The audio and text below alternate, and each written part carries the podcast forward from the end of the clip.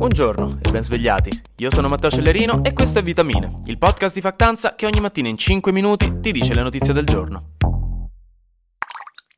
In Gabon c'è stato un colpo di Stato. Questa è proprio notizia chiara e semplice. In Gabon c'è stato un colpo di Stato dopo che, appunto, tra l'altro, poco tempo fa ce n'era stato uno in Niger. Diciamo, L'Africa centrale in questo periodo non se la sta passando molto bene da un punto di vista di stabilità politica. Il Gabon è uno stato africano in realtà abbastanza ricco, ha molte risorse naturali e un PIL pro capite tra i più alti, anche se un terzo della sua popolazione vive in povertà e si trova proprio al centro del Golfo di Guinea. Comunque quindi si affaccia sull'Atlantico nella zona centro-occidentale sulla linea dell'equatore. Capitale Libreville, chiara storia coloniale francese. Sabato ci sono state le elezioni per eleggere il presidente e il Parlamento, elezioni che ha vinto per la terza volta Ali Bongo Ondimba figlio di un presidente che tra l'altro governò il Gabon per 40 anni, fino agli anni 90, quindi diciamo la gente si stava pure un po' stufata di usare sempre lo stesso cognome per riferirsi al presidente, probabilmente. Quindi un gruppo di militari ha deciso di prendere il potere e spodestare il presidente, quindi insomma cancellare il governo.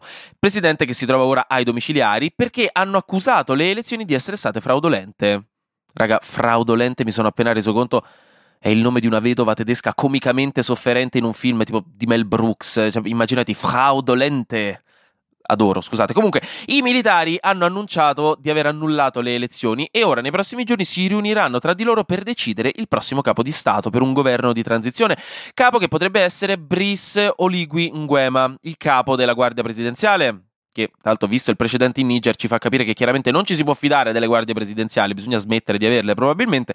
Comunque questo Nguema nei giorni scorsi è stato portato in trionfo da molti militari per le strade. Diciamo per ora si sa solo che il governo è caduto, i militari hanno il potere e stanno decidendo, il resto si vedrà nei prossimi giorni.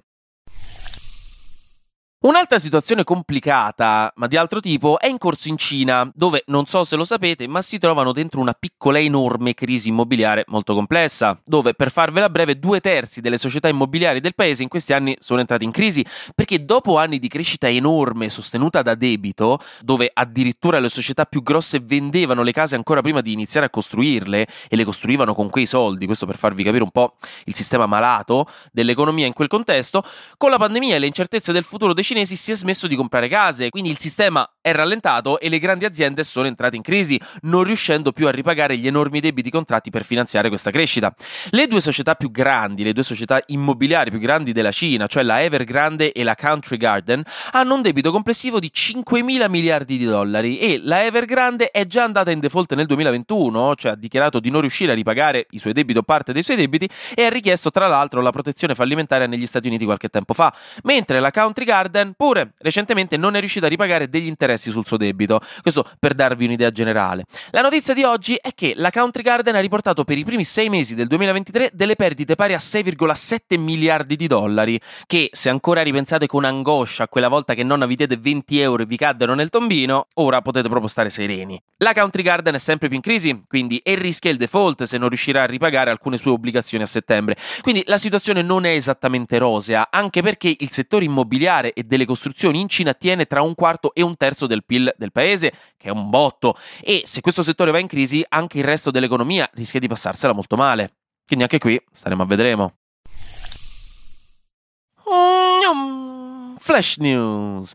Un posto dove vi giuro non vorreste davvero trovarvi è Toronto in Canada, perché ieri si è ribaltato un camion che conteneva 5 milioni di api, che ovviamente non è che se ne sono state esattamente buone e tranquille nelle arnie. E il consiglio migliore della polizia è stato quello di chiudere i finestrini delle macchine. Poi sembra comunque abbiano recuperato gran parte delle api, però ecco. Mm.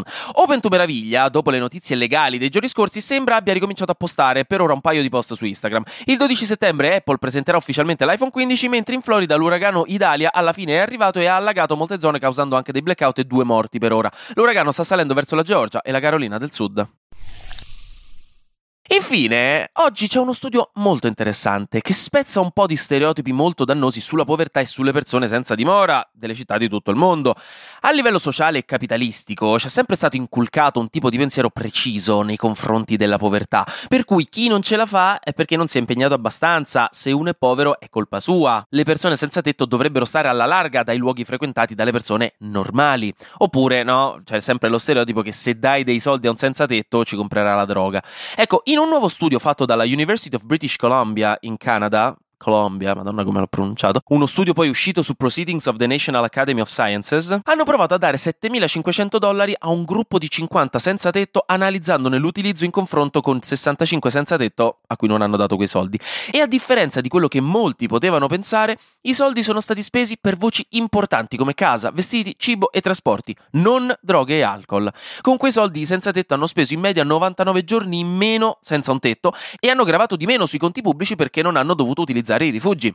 Nello studio non sono state prese in esame persone con dipendenze da alcol e droghe, questo è un dettaglio importante, perché secondo i ricercatori non rappresentano la maggioranza delle persone senza casa, che nella maggior parte sono invisibili. E questo è uno studio molto importante visti gli enormi bias che abbiamo nei confronti di chi vive in povertà, perché vi ricordo, nessuno decide attivamente di essere povero, non esiste questa cosa, nessuno se potesse si ritroverebbe in quella situazione di sua spontanea volontà. Nascere in una famiglia povera è uno degli indicatori più affidabili delle possibilità future di restare in povertà, mentre per esempio problemi di salute e di salute mentale possono portare alla povertà estrema, ma non sono fattori controllabili dall'individuo.